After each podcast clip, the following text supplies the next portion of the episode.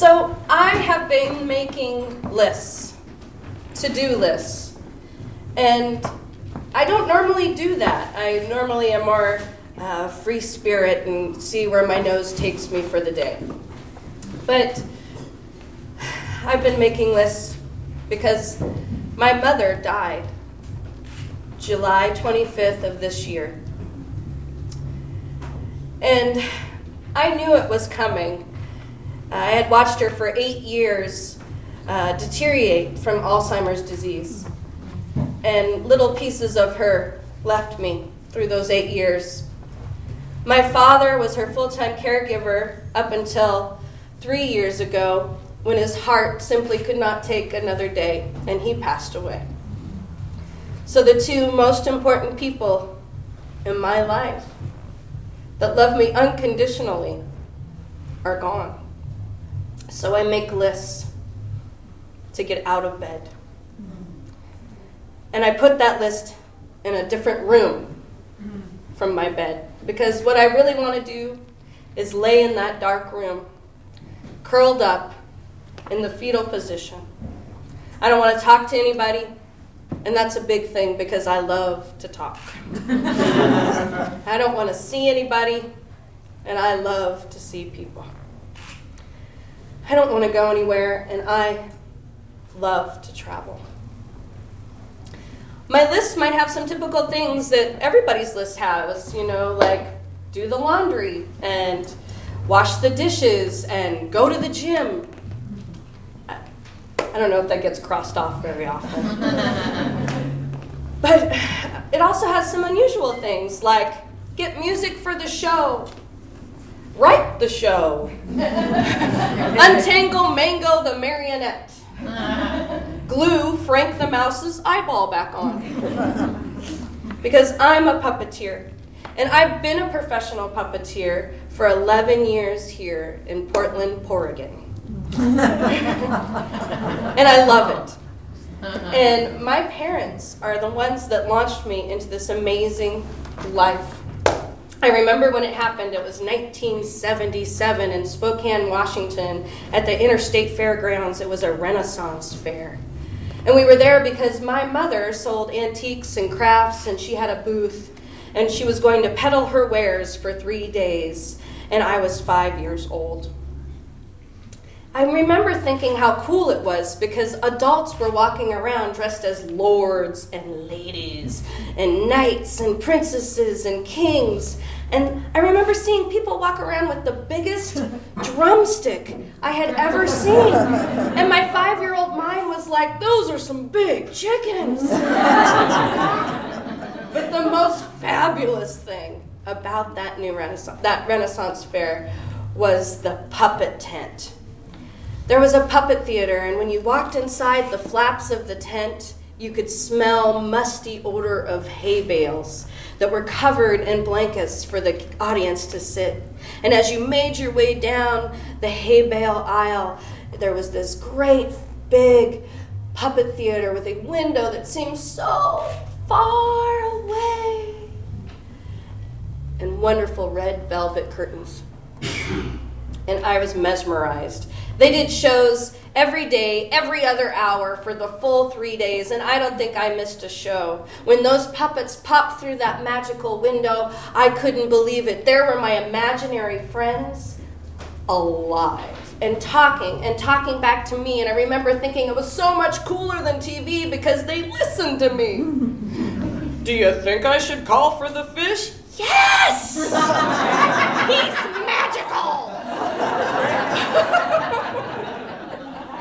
And I remember when came, the puppeteers would come out and take their bow, and I was like, do it again! and they knew my name, you know, after the first day. And by the end of that fair, I had convinced my mother, well, I probably much said, I insist that I get a puppet, uh, which was just a couple doors down from her booth anyway.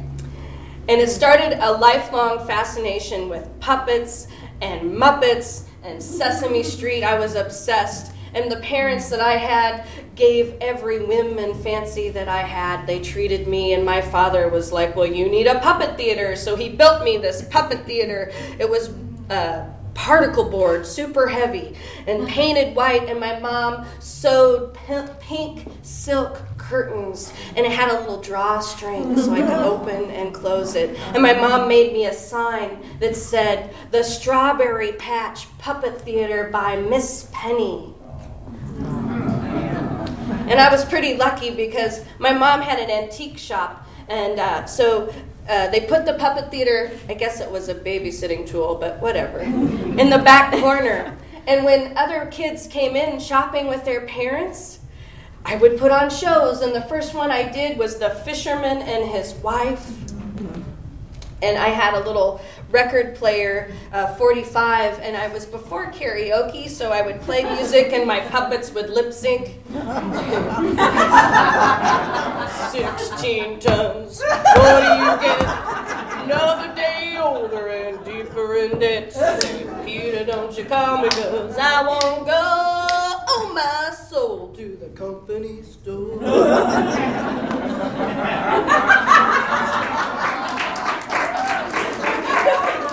charged it like that. So it was great, and I was the most popular kid in school because I had the coolest toys up until sixth grade. and then puppets weren't cool. Playing with dolls were not cool. And I had to leave them at home and not bring them to school anymore because middle schoolers are cruel. I still love them, but in high school, different things took over, like makeup and fashion and hair. My parents, again, bought me whatever I wanted. And when I went to college, they supported me through that too 101 everything. and it took me until I was 28 years old to figure out that I wanted to be an elementary teacher. And I was student teaching in a classroom, a kindergarten classroom, and I remembered, oh, when I was five years old, I remember puppets were cool. Mm-hmm. So I got this little squirrel puppet and I put him on my hand and I took him into the classroom and it was amazing how this puppet took on a whole the end of my arm was a completely different identity. Hmm. And it was magical and I loved it and the kids loved it and I loved it so much that I ended up doing my master's thesis on teaching with puppets.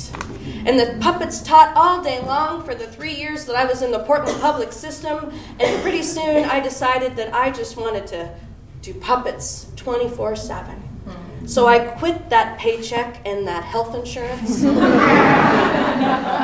I jumped off that cliff. And even though my father did balk a little bit, not my mom, my mom said, You always loved puppets. And my dad was so proud. My daughter's a puppeteer. Not every daddy gets to say that. but now they're gone. They're gone. The two people that I could count on to love me, no matter what crazy thing I did, are gone. And so I make these lists to get out of bed. And about two weeks ago, on my list, I had a puppet show. Now you have to realize that in September it's slow business for puppeteers. The libraries have uh, are taking a break. Festivals are over till October starts again. And so I only had a few pup, uh, puppet shows in the month of September, which was good because you know I wanted to be in bed. But that day I had particularly a bad night. I didn't sleep very well, very anxious. And I got up and checked the list, and I had a show at a preschool. And the great thing about it was it's a preschool that I have gone to for years. I go there two times a year. The kids know me. I know where to park. I know where to what room to go in. I know where my extension cord plugs in. It's a good thing. So I, I got in my car, I packed up, I went and I did all those things. I set up, and the kids started coming in, and a few of them know me. Um, they're my puppet peeps. They follow me around town. and uh, so they were like waving and excited. And I always do a routine before the show, like, you know, we're going to clap and we're going to sing and kind of warm them up. And one of the things that I do right before I go behind the curtain is I have them sing Twinkle, Twinkle, Little Star. And that buys me time to get behind and uh, put the puppets on and get my cassette tape ready. yeah, I know. So, anyway, so after they sing um, Twinkle, Twinkle, Little Star, their job is to say, Wake up, puppets. And that's when they do.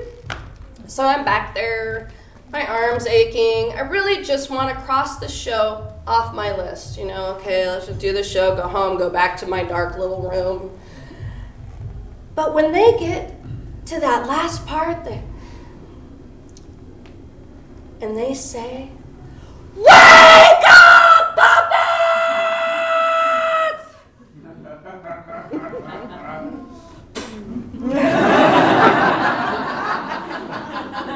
the puppets pop over that screen and they take over and they're singing and they're dancing and they're saying things. I didn't know that about you. I've done this show a lot.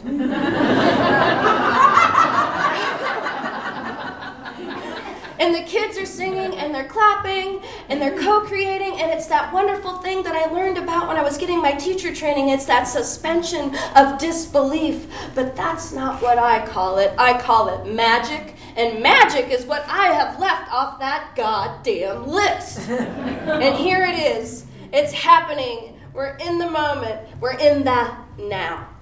We're creating a world together.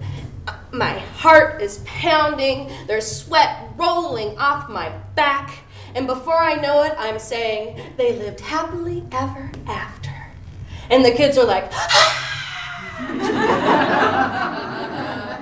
I pop right out of the back of the screen without even thinking about it. I come to take a bow, and I come up, and there's one little boy,